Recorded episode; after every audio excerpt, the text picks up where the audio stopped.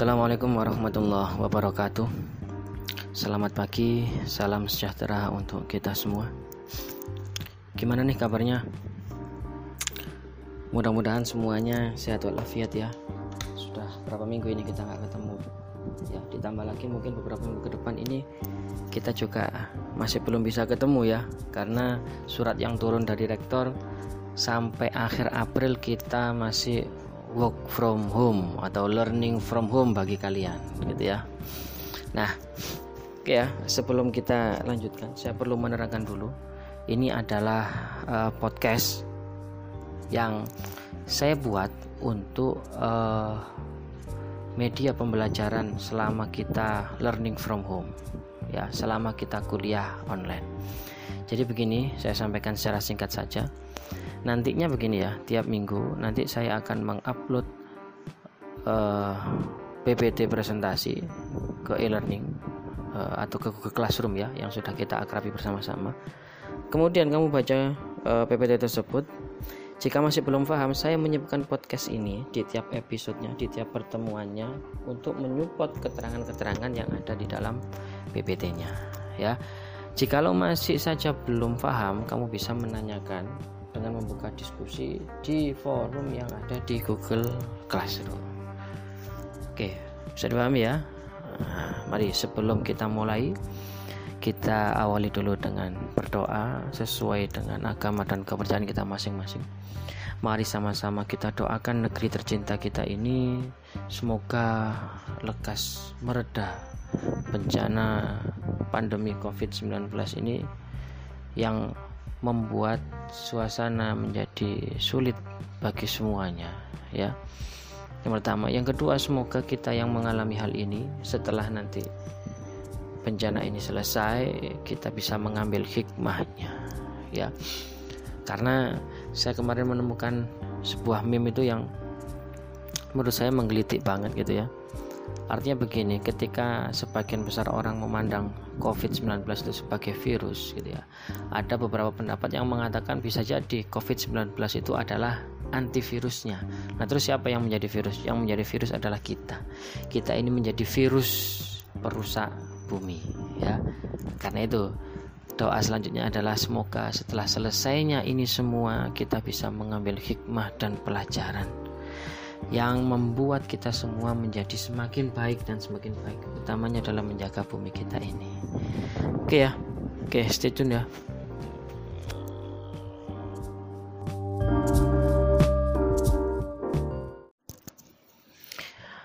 Oke, kita saat ini memasuki minggu ketujuh ya. Harusnya sudah minggu ke-8 karena kita berhutang satu pertemuan di pertemuan yang awal dulu kalau kamu masih ingat ya kita tidak uh, jadi kuliah waktu itu karena saya bukan lupa sebenarnya ya. Karena memang salah paham waktu itu saya pikir jadwal saya bukan hari Rabu pagi gitu. Ternyata dirubah menjadi Rabu pagi dan saya belum dikonfirmasi gitu ya. Sehingga kita kehilangan satu pertemuan. Dan nanti nantilah akan kita bicarakan uh, kompensasi dari pertemuan yang hilang tadi. Oke ya uh, terakhir sampai pada materi sebelum UTS adalah self assessment Oke, sebelum saya lanjutkan, karena materi minggu ketujuh ini adalah tools for problem understanding, saya akan mereview sebentar, gitu ya. Saya akan mereview sebentar mengenai kerangka kerja peningkatan proses bisnis. E, silakan dibuka, ya, baik catatan ataupun PPT yang lalu, gitu ya. Oke ya, saya ingatkan kembali, urutan aktivitas peningkatan proses bisnis itu secara garis besar ada lima langkah. Yang pertama adalah proses documentation, kemudian dilanjutkan performance measurement, kemudian dilanjutkan self assessment dan performance evaluation. Kemudian uh, urutan aktivitas yang keempat adalah improvement planningnya. Yang kelima adalah proses improvementnya sendiri, ya. Proses documentation adalah proses pertama atau aktivitas pertama dalam rangka peningkatan proses bisnis. Apa saja aktivitas di dalam proses documentation meliputi adalah identifikasi proses bisnis yang ada, sebagai bahan untuk menentukan inisiatif apa yang perlu diambil dalam rangka meningkatkan kualitas proses bisnis. To improve something, you need to know the current state of things, ya. jadi sudah kalian kerjakan beberapa tugas-tugas berkaitan sama proses documentation termasuk mengidentifikasi mana proses bisnis utama, mana proses bisnis pendukung, mana proses bisnis pengembangan gitu ya. Termasuk tools-tools yang sudah kamu praktikkan ada relationship mapping, ada flowchart, cross functional flowchart, several level flowchart gitu ya. Bahkan di literatur yang lain itu yang literatur yang lebih baru ya sekarang itu orang-orang untuk mendokumentasikan proses tidak memakai flowchart tetapi memakai yang namanya BPM Business Process Management Notation BPMN ya. Nanti kamu bisa searching sendiri untuk pengayaan. Itu yang pertama proses documentation. Yang kedua performance measurement. Ya. Setelah mengetahui proses yang dimiliki apa saja. Nah tahap selanjutnya adalah menilai seberapa bagus proses yang ada saat ini. Gitu ya. Nah menilai seberapa bagus proses yang ada saat ini itu kan tidak bisa dilakukan kalau kita belum memberikan ukuran-ukuran penilaian. Nah, performance measurement itu adalah memberikan ukuran-ukuran penilaian. To improve a process, you must know how well it is performing today. Jadi untuk meningkatkan suatu proses, kita harus mengetahui terlebih dahulu seberapa baik kinerja kita hari ini ya sudah pernah kita bahas di kelas ya silakan dibuka lagi e, catatannya silakan dibuka lagi PPT-nya jadi performance indikator itu antara lain ya ada hard indikator soft indikator financial indikator non financial indikator dan lain sebagainya itu langkah yang kedua. Nah, yang ketiga adalah self assessment dan performance evaluation. Kalau di tahap yang kedua tadi itu kita memberikan ukuran-ukuran, maka tahap yang ketiga ini adalah melakukan nah, tahap awal ini maksudnya tahap awal untuk melakukan sebuah evaluasi kinerja. Ya, tahap awal untuk mengetahui uh, sorry tahap awal untuk memulai sebuah evaluasi kinerja. Oke ya. Ini sudah self assessment dan performance evaluation ya. Jadi apa nanti output dari self assessment dan performance evaluation? Yang pertama self assessment dulu. Maka apa output dari self assessment? Itu nanti ada namanya uh, sistem self assessment ya, ya self assessment saya pernah mendengar di kelas jadi eh, berapa periode evaluasinya, kemudian bagaimana penilaian eh, proses bisnis yang akan dievaluasi dan sebagainya ya. Itu namanya sistem self assessment. Penentuan area, penentuan interval evaluasi, siapa yang melakukan dan lain sebagainya. Ya. Kemudian performance evaluation hasilnya apa? Prioritas peningkatan proses bisnis. Jadi prioritasnya. Jadi di sini menentukan kira-kira proses bisnis apa yang akan di apa istilahnya diberi peningkatan ya nah tools yang sudah kamu praktekkan kemarin uh, ada trend analisis ada spider chart ada performance matrix ada kriteria testing ya nah untuk minggu ini ya kita menginjak pada namanya tools for problem understanding. Nah, tools for problem understanding itu sudah masuk tahap selanjutnya yakni pada aktivitas improvement planning atau perencanaan e, peningkatan ya.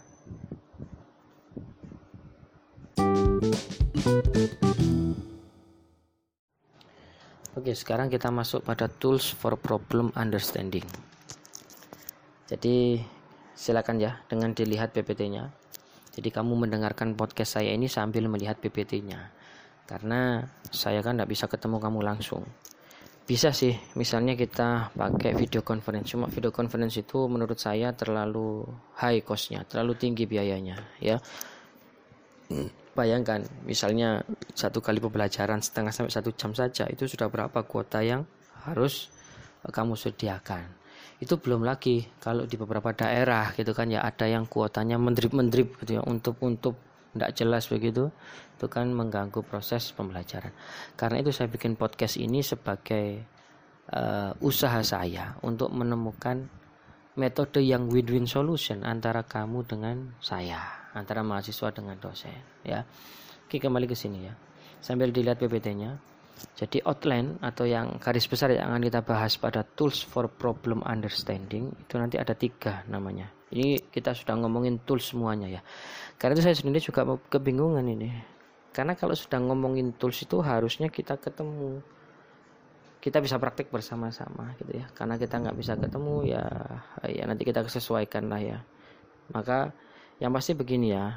Saya perlu menegaskan bahwasanya kalian semua ini sudah menjadi mahasiswa. Menjadi mahasiswa itu tidak melulu harus apa istilahnya ya e, mengandalkan disuapi oleh dosennya sendiri. Kamu harus mengusahakan sendiri untuk menambah pemahamanmu terhadap materi-materi yang ada di perkuliahan ya. Misalnya saya sedang membahas critical incident tapi saya tidak bisa menyampaikan bagaimana sih cara membuat critical incidentnya. Maka kamu bertanggung jawab terhadap dirimu sendiri untuk mencari bagaimana critical incident itu dibuat. Yang bisa kamu contoh sampai kamu praktekkan dan kamu bisa ya. Oke ya kita kembali ke sini. Outline kita punya tiga, namanya critical incident, check sheet, dan Pareto chart. Ini tiga tools untuk problem understanding, untuk memahami sebuah permasalahan.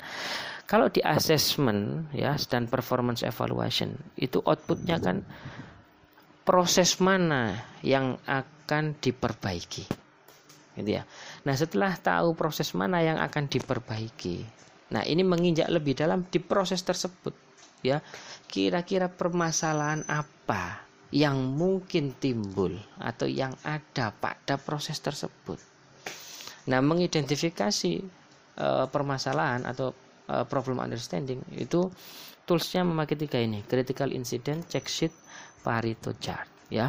Nah tiga ini nanti di apa namanya uh, final projectmu apakah harus dipakai semua pak? Ya tidak dipakai semua sesuai dengan kebutuhan saja ya sesuai dengan kebutuhan. Bisa jadi critical incident saja yang dipakai atau bisa jadi Pareto saja yang dipakai. Atau kombinasi keduanya, misalnya critical dan Pareto atau critical dan check sheet atau check sheet dan Pareto ya. Oke, lanjut dulu. Tools for problem understanding, slide ketiga. Setelah memutuskan area atau proses bisnis yang akan ditingkatkan. Nah, ini didapatkan dari hasil di self assessment and performance evaluation maka perlu alat untuk memahami secara detail proses tersebut. Perlu juga pemahaman bagaimana proses dilaksanakan saat ini. Nah, itu saya tadi bilang. Jadi ini langkah detailnya sesudah diketahui proses bisnis yang perlu dilakukan peningkatan. Nah, untuk melakukan peningkatan maka kita harus masuk lebih detail ke dalam proses tersebut untuk memahami permasalahan yang ada di dalam proses tersebut. Nah, alat-alat yang dapat digunakan, yang pertama flowchart, ini sudah kita bahas, ya. Yang kedua critical incident, yang oh, sorry, yang kedua critical incident, yang ketiga check sheet, yang keempat Pareto chart. Nah, yang akan kita bahas, ya, masuk ke slide keempat. Yang pertama adalah namanya critical incident. Critical incident adalah teknik yang dirancang untuk membantu identifikasi sebuah proses, subproses atau area yang harus ditingkatkan. Ya. Saya ulangi ya, teknik yang dirancang untuk membantu identifikasi sebuah proses, subproses atau area yang harus ditingkatkan. Jadi bisa jadi ini adalah subprosesnya. Bisa jadi ya, karena sangat mungkin satu proses itu dipecah lagi ke dalam subproses subproses ya. Nah, syaratnya untuk melakukan critical incident, partisipan harus benar-benar bebas mengungkapkan pandangan mereka. Yang kedua, manajemen harus mempunyai sikap yang benar untuk menghindari sensor atau karyawan menyimpan informasi karena takut konsekuensi kalau bicara jujur. Jadi partisipan ini siapa sih? Partisipan adalah stakeholder atau pihak-pihak yang terkait dengan apa? Dengan proses yang sedang dipilih tadi. Ya. Nah, di sini syaratnya dua. Jadi partisipan harus jujur. Pihak manajemen tidak boleh memberikan tekanan kepada uh, partisipannya tadi, kepada para tenaga kerjanya tadi. Sehingga kalau sama-sama jujur, hasilnya nanti akan bagus. Kalau tidak sama-sama jujur, ya nanti akan sia-sia usaha-usaha peningkatannya Kenapa? Karena tidak berbasis pada permasalahan yang real atau permasalahan yang nyata. Oke, lanjut ya, slide kelima sekarang. Nah, critical incident teknik jadi teknik untuk melakukan critical incident. Ini tidak baku ya. Jadi ini saya berikan untuk eh, sebagai gambaran awal. Kamu harus mencari pemahaman detailnya atau teknisnya bagaimana ya di beberapa sumber yang lain ya. Di YouTube banyak itu coba ketik aja cara membuat critical incident atau critical incident teknik atau teknik pembuatan critical incident akan ada banyak nanti. Oke ya, critical incident teknik. Yang pertama, peserta analisis dipilih berdasarkan tujuan. Yang pertama, untuk menentukan proses keseluruhan yang akan ditingkatkan. Wakil dari beberapa area di perusahaan dilibatkan.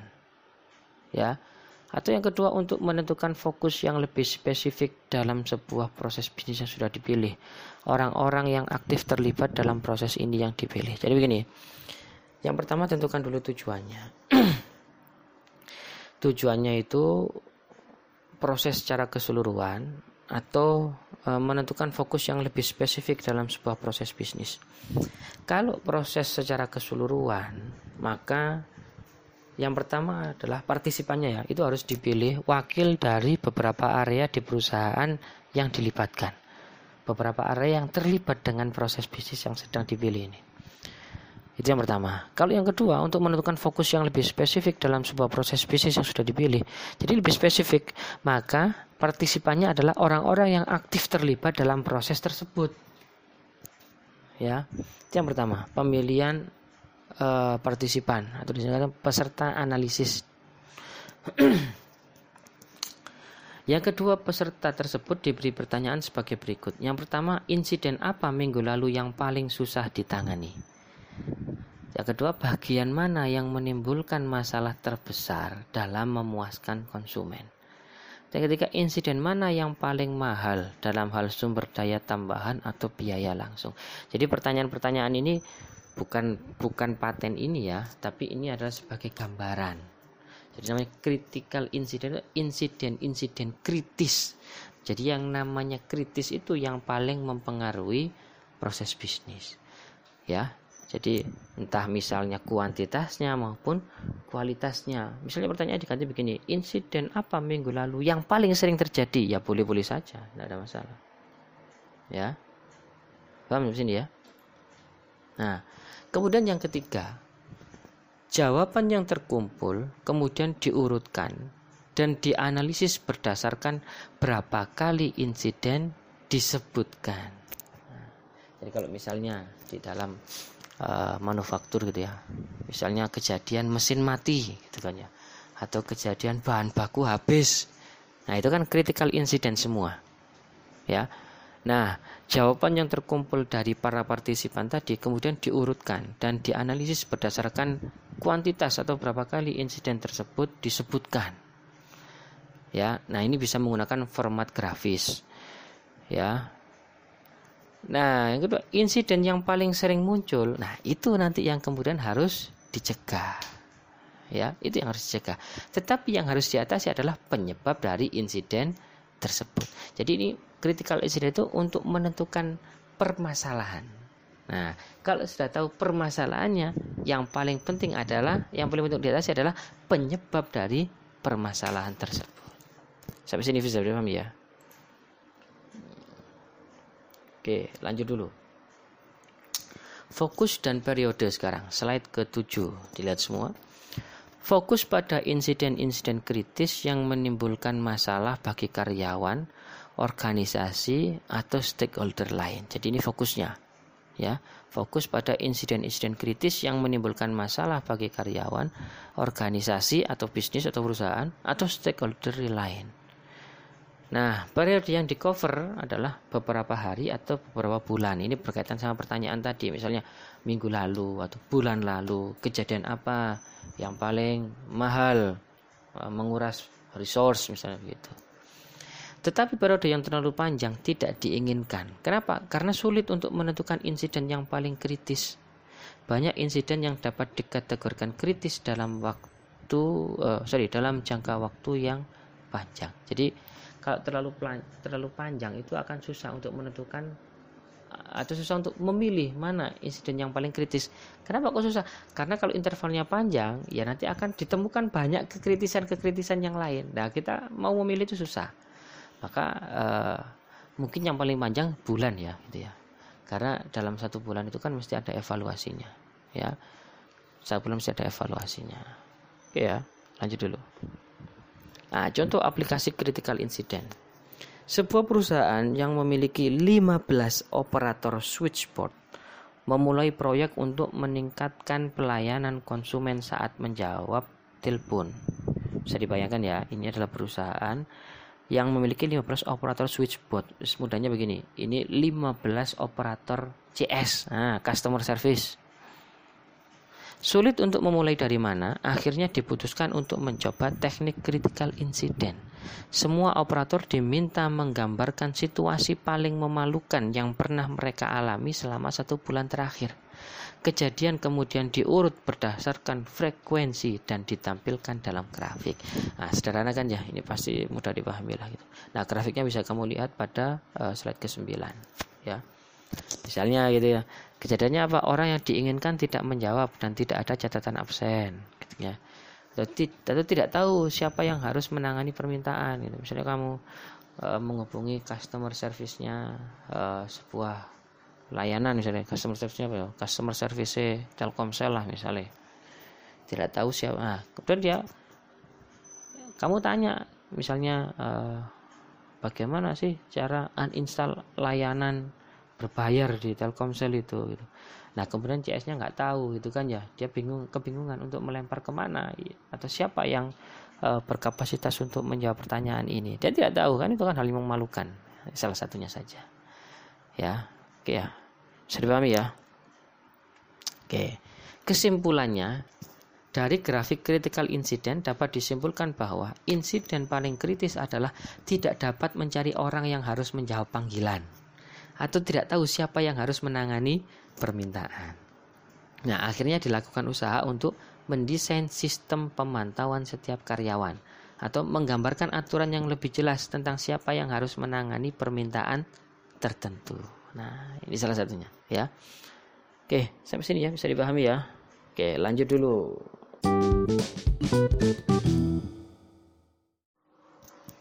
Oke, sekarang kita masuk pada pembahasan selanjutnya, yakni check sheet, ya, tools selanjutnya setelah in uh, critical incident, ya. Oke, check sheet ya, dibuka slide-nya uh, slide yang ke-11 ya. Check sheet tabel atau form untuk mencatat data saat sedang dikumpulkan. Salah satu aplikasinya adalah mencatat seberapa sering sebuah masalah atau insiden muncul ya sebuah masalah atau insiden muncul. Nah, check sheet ini memberikan informasi penting tentang masalah atau kemungkinan penyebab kesalahan. Yang dalam hal ini akan menjadi dasar untuk menentukan di mana perbaikan yang harus dilakukan. Sehingga kalau dikaitkan sama critical incident, mungkin ini bisa digandengkan dengan critical incident. Kalau critical incident itu mengidentifikasi insiden-insiden apa gitu ya kejadian-kejadian apa permasalahan-permasalahan apa yang muncul gitu ya nah, check sheet ini eh, berupa tabel untuk mencatat gitu ya untuk mencatat oke sekarang check sheet teknik. Satu putuskan kejadian yang akan diukur. Nah kejadian-kejadian ini bisa diambilkan dari tadi critical incident ya. Nah, mengenai kejadian yang akan diukur yang pertama adalah harus didefinisikan dengan jelas untuk menghindari keraguan. Apakah sebuah kejadian akan muncul. Yang kedua biasanya tambahkan juga kategori lain-lain untuk mem, uh, untuk menangkap ya atau untuk uh, ya untuk menangkap ya untuk uh, menaruh insiden yang tidak dapat dikategorikan. Yang kedua adalah tentukan periode untuk pencatatan data dan pembagian intervalnya. Yang ketiga, rancang check sheet yang akan digunakan untuk mencatat. Yang keempat, lakukan pengumpulan data sesuai dengan periode yang ditentukan. Jadi check sheet ini eh, kejadian-kejadiannya itu sudah uh, sudah di ini diinventarisir, sudah dikumpulkan. Kemudian uh, rancangan check sheetnya itu digunakan untuk mengumpulkan data sesuai dengan periode yang ditentukan jadi menentukan periodenya juga misalnya kita punya uh, 8 kejadian yang kita inventarisir hanya kita prediksi uh, terjadi gitu ya. Bisa jadi prediksi terjadi didasarkan pada beberapa kejadian kita di masa lalu yang sering terjadi itu ini ini. Dikumpulkan ya misalnya ada delapan gitu kan ya. Nah delapan ini dalam periode waktu tertentu misalnya satu bulan atau dua minggu atau tiga minggu itu uh, di uh, apa ya diamati. Kira-kira kejadian dari delapan kejadian ini uh, kemunculannya itu berapa totalnya? Nah itu ditulis di dalam check sheetnya Nah, yang kelima setelah data terkumpul, informasi dianalisis untuk menentukan insiden yang paling sering muncul. Perlu diperhatikan, ada kemungkinan kejadian-kejadian selain yang dicatat di check sheet muncul, tetapi tidak tercatat karena terlalu terfokus pada apa yang ada di check sheet. Harusnya teratasi dengan adanya kategori lain-lain. Nah, makanya tadi lain-lain itu tetap diperlukan. Misalnya ada delapan tadi yang kita uh, apa namanya? kita prediksi akan ternyata ketika diamati di lapangan ada insiden nomor 9 yang tidak ada di 8 daftar eh, kejadian-kejadian uh, tadi. Nah, untuk mengatasi yang ke 9, 10, 11 dan seterusnya itu maka di, di apa namanya? di uh, ditambahkan satu satu apa istilahnya? Uh, satu fokus di check tadi ya, satu kategori kejadian di check tadi itu pentingnya untuk membuat lain-lain nah contoh aplikasi Checksit sekarang sebuah perusahaan yang bergerak di industri instalasi listrik setiap tahunnya mengajukan banyak penawaran untuk pekerjaan pribadi maupun industri. Perusahaan tidak puas dengan porsi tawaran yang akhirnya menjadi pekerjaan. Karena itu ingin mengevaluasi proses pembuatan penawaran untuk memperoleh gambaran alasan utama kenapa perusahaan tidak mendapat lebih banyak pekerjaan, maka dirancang sebuah check sheet. Setiap penawaran ditolak oleh calon pelanggan atau penawaran kompetitor yang dimenangkan, pelanggan ditanya alasannya. Respon pelanggan dicatat dalam check sheet selama tiga bulan. Nah, paham sampai sini ya? Jadi ada sebuah perusahaan gitu ya terus dia itu memberikan penawaran menawarkan jasanya gitu kan ya. Nah perusahaan ini e, menganggap dirinya setelah mengevaluasi itu tidak puas. Kenapa? Karena tawarannya jarang digondol misalnya gitu loh gampangannya ngomong jarang digondol jarang goal penawarannya. Nah karena itu dia itu mau mengidentifikasi apa sih penyebab penawaran yang dilakukan oleh perusahaan tersebut itu jarang jarang goal jarang berhasil. Nah, kita cek di uh, slide ke-15. Nah, penyebab kalahnya penawaran. Nah, yang pertama, harga terlalu tinggi. Kedua, kualitas rendah, fleksibilitas rendah dan seterusnya itu. Ya, dan seterusnya itu. Nah, ini eh, cek sheet ini e, merangkum kejadian per bulan dan diukur selama tiga bulan. Nah, kamu bisa mengamati itu ya. Sederhana sebenarnya cek sheet ini, tidak seberapa rumit gitu ya. Kemudian analisis berdasarkan cek sheet sekarang, halaman ke-16 ya. Nah, dari tabel di slide ke-15, slide ke-16 ini uh, analisisnya. Yang pertama tidak seperti perkiraan perusahaan, harga bukan alasan utama penolakan. Nah, jadi perusahaan itu membuat asumsi gitu. Kenapa kok ditolak? Mungkin karena harganya mahal. Ternyata tidak dari hasil check sheet tadi. Problemnya adalah kurang fleksibelnya waktu dimulainya pekerjaan. Sebagai hasilnya, sistem baru dirancang untuk memonitor ketersediaan pekerja servis ya. Berarti ini pekerja pekerjanya kurang sehingga uh, misalnya calon customernya tadi itu bisanya sore gitu. Oh, enggak bisa Pak, sore ternyata nggak ada tukang kerjanya, tukang kerjanya sedang full gitu. Bisanya besok pagi. Nah, besok pagi saya nggak bisa. Ya, kita itu kan kurang fleksibelnya waktu dimulainya pekerjaan. Selain itu, dalam penawaran dipertegas, pekerjaan dapat dimulai secepatnya, dilakukan dalam beberapa periode, sekaligus di waktu malam atau kapan saja. Jadi ditegaskan, gitu kan ya. Misalnya dia membuat janji pekerjaan ini akan selesai selama tiga hari, gitu kan ya. Atau pekerjaan bisa dilangsungkan pagi saja, atau pekerjaan bisa dilangsungkan sampai malam atau kapan saja gitu ya. Nah, dalam jangka panjang cara ini membawa peningkatan signifikan dalam porsi penawaran yang dimenangkan dengan harga yang lebih tinggi. Nah, akhirnya akhirnya apa? Akhirnya uh, muncul kan akhirnya solusi-solusi terhadap permasalahan. Kenapa? Karena berhasil diidentifikasi permasalahannya. Makanya bab ini judulnya adalah tools for problem understanding. Ya, permasalahan apa saja gitu kan ya, permasalahan apa saja. Nah, ini ini adalah keuntungan dari kita yang sekolah, gitu kan ya. Makanya saya sering menegaskan sekolah itu jangan terlalu pragmatis dimaknai untuk mencari pekerjaan. Enggak, jangan Wong yang tidak sekolah saja bisa bekerja gitu Kalau tujuanmu sempit hanya untuk mencari pekerjaan, ya jadi nggak usah sekolah lah, gitu kan ya. Nyatanya apa? Nyatanya kalau sekolah kan ya untuk mencari permasalahan gitu kan ya. Lah ngomong kok cari permasalahan? Loh iya, wong kamu ketemu saya, loh, saya ini digaji untuk memberikan permasalahan kan begitu. ya, oke ya. Teks bisa dipahami ya. Nah, oke, lanjut ke Parito Chat.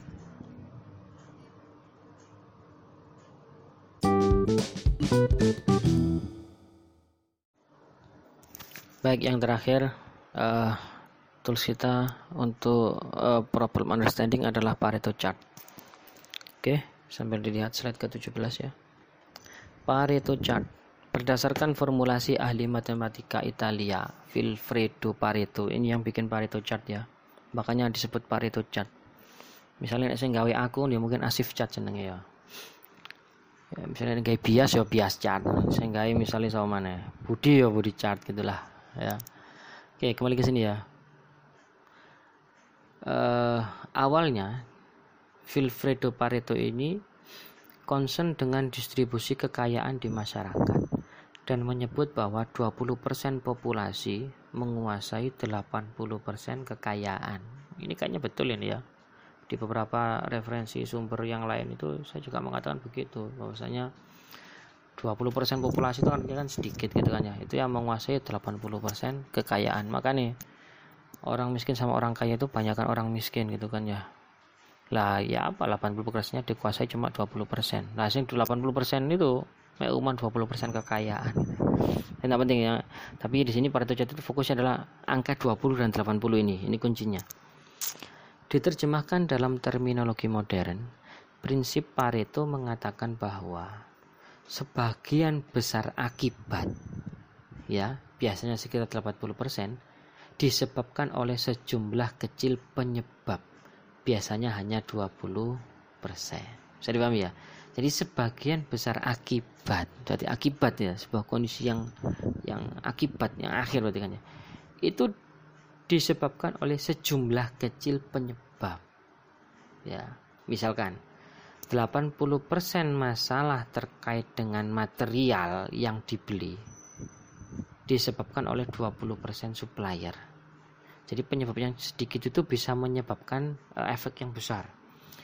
80% dari seluruh biaya terkait dengan kualitas yang rendah atau kinerja yang rendah itu disebabkan oleh 20% penyebab yang berkaitan dengan itu penyebab yang mungkin ya. Itu Pareto nah manfaatnya apa?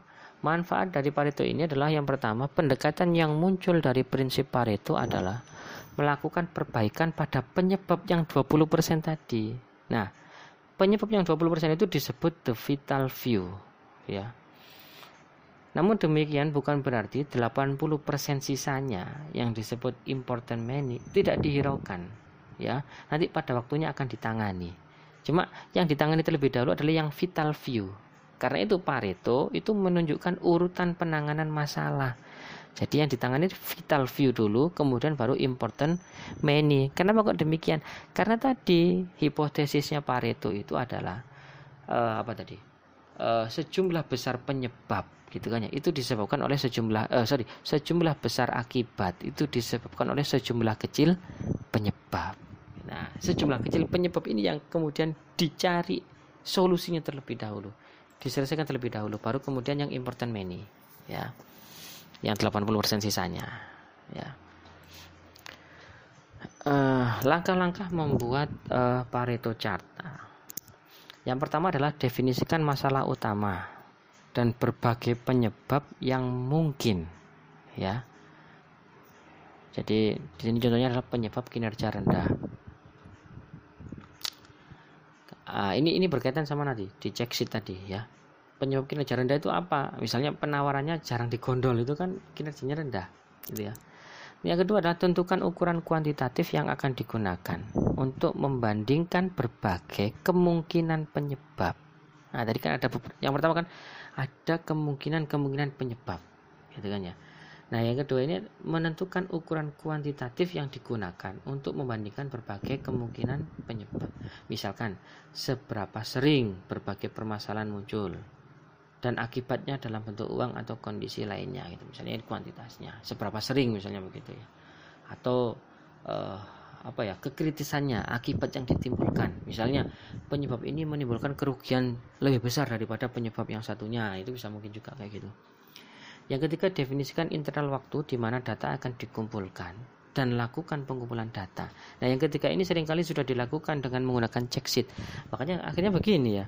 Akhirnya tiga tools tadi itu kalau dari penjelasan yang uh, saya baca itu kemudian terkait semua gitu kan ya, terkait semua. Makanya saya bilang tadi uh, tergantung tujuannya gitu ya, tergantung keperluannya. Bisa jadi dipakai salah satu, bisa jadi dipakai dua atau bisa jadi dipakai semuanya tiga-tiganya ya.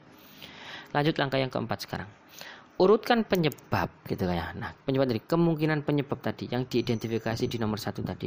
Urutkan penyebab dari kiri ke kanan di sumbu horizontal dengan kepentingan yang semakin menurun. Ya, caranya dengan buat kotak yang menunjukkan kepentingan ini. Jadi eh, hipotesis itu ya, atau dugaan gitu kan ya. Penyebab ini adalah yang paling penting gitu karena yang paling mempengaruhi kerugian. Nah, itu ditaruh yang paling kiri berarti. Semakin ke kanan Eh, kepentingannya semakin menurun. Yang kelima, tandai nilai pada sumbu vertikal kiri dan nilai persentase pada sumbu vertikal kanan. Lalu gambar kurva kepentingan kumulatif di bagian atas dari kotak. Kita lihat gambarnya. Ya. Gambarnya ada di slide nomor 22 ya. Kita kembali ke slide 20 dulu. Interpretasi atau pemaknaan dari Pareto chart yang pertama adalah pengamatan sebuah Pareto chart dapat menjawab pertanyaan sebagai berikut. Satu, apa dua atau tiga penyebab utama kinerja yang rendah? Ya, ya. Jadi menemukan e, beberapa penyebab dari sebuah permasalahan yang e, yang diduga atau diidentifikasi. Yang kedua adalah seberapa besar porsi biaya yang disebabkan oleh penyebab utama ini. Ya, seberapa besar porsi biaya itu mudahnya beginilah. Misalnya akhirnya menemukan dari pertanyaan tadi penyebab utama gitu kan ya. Nah penyebab utama ini kira-kira berimbas atau memberikan efek biaya seberapa besar gitu ya seberapa besar. Misalnya kalau ngomong kerugian ya berapa rupiah kerugiannya?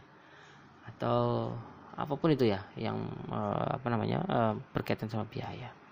Nah, informasi ini dapat digunakan untuk mengarahkan usaha peningkatan pada daerah-daerah yang kemungkinan membawa pengaruh-pengaruh terbaik. Artinya apa? Artinya dari partai tadi diketahui kira-kira permasalahan utamanya apa ya itu yang akan diselesaikan. Gitu ya. Nah, contohnya ini. Perusahaan instalasi dalam contoh check sheet juga menggambarkan sebuah diagram Pareto untuk menampilkan data yang terkumpul. Sumbu vertikal bukan menunjukkan berbagai alasan mengapa penawaran perusahaan tidak menang, tetapi menunjukkan nilai pekerjaan yang tidak dimenangkan. Ya.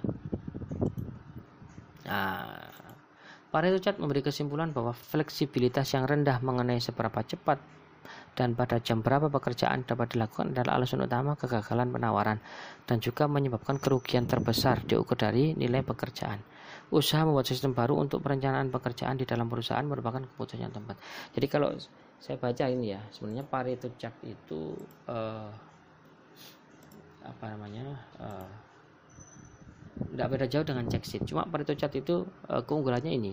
Dia uh, manfaatnya deh uh, menunjukkan urutan penanganan masalah. Makanya di sumbu tadi itu kan di sumbu horizontal itu digambarkan uh, semakin ke kanan itu kepentingannya semakin semakin kecil. Gitu loh ya. Jadi urutan penanganan masalah. Nah mana yang didahulukan? Yang didahulukan yang tadi penyebab 20% tadi penyebab 20% itu dua atau tiga penyebab lah gitu. Nah sisanya itu masuk ke 80% atau disebut important money. Kira itu ya nah, penjelasan.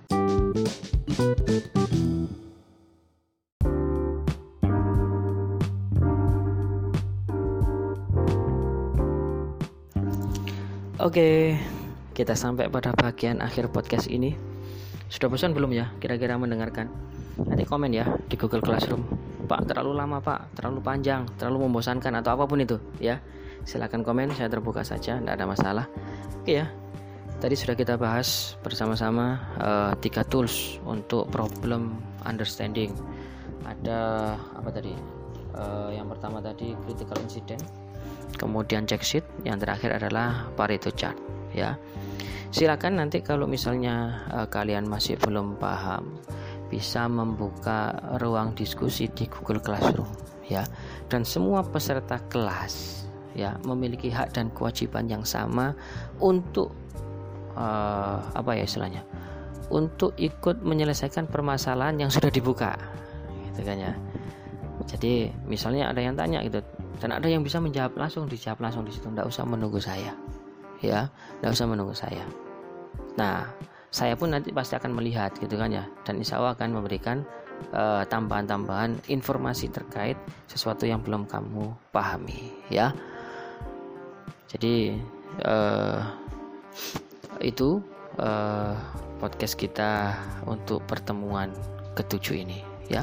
Sebelum ditutup uh, tidak lupa saya sudah memberikan kamu tugas di mana tugas ini harus kamu kerjakan dan kamu kumpulkan pada hari ini juga terakhir jam 9.30 sesuai dengan jadwal perkuliahan kita normal ya. Nah, tugas tersebut sudah saya posting di Google Classroom ya. Tugasnya sebenarnya tidak sulit, sangat mudah ya apalagi sudah saya rangkumkan buat kamu jadi kamu hanya tinggal menyelesaikan sedikit yang belum selesai ya. Itu yang akan dikumpulkan ya atau yang harus dikumpulkan pada hari ini ya. Silakan cek Google Classroomnya. Nah mengenai critical incident check sheet dan Pareto chart ya. Uh, mungkin uh, nanti akan saya uh, beri tugas tidak minggu ini. Tapi yang pasti kamu punya kewajiban untuk membuat dirimu sendiri paham. Sampai bisa untuk mempraktekkan tools-tools problem understanding. Jadi bagaimana cara membuat sebuah critical incident, bagaimana membuat check sheet, bagaimana membuat Pareto chart ya. Cari beberapa tutorial. Beberapa ya. Kenapa kok beberapa? Untuk mengkonfirmasi apakah tutorial yang kamu ikuti itu memang benar gitu loh. Kalau sebuah informasi itu diamini oleh banyak orang, maka kemungkinan besar adalah benar. Makanya nek kepingin tadi wong sing selamat iku melok sing mayoritas ya. Ojo melok sing aneh-aneh ya. Sing aneh-aneh biasanya cilik-cilik. Jumlah ya. Nah sing cilik-cilik itu biasanya ndak uh, bisa divalidasi dikonfirmasi gitu kan ya. Mengenai kevalidan dan kebenarannya. Saya kira itu ya. Terakhir pesan saya kepada semua tetap jaga kesehatan, gitu ya, jaga keamanan baik buat diri maupun keluarga kalian semuanya ya. Jangan lupa saling mendoakan ya semoga kita semua diberi kesehatan dan keselamatan dalam menghadapi dan melewati uh, semua musibah dan cobaan yang uh, kita terima. Saya kira itu dulu, saya mohon maaf kalau ada penyampaian-penyampaian kata yang kurang berkenan. Sampai jumpa minggu depan. Assalamualaikum warahmatullahi wabarakatuh. thank you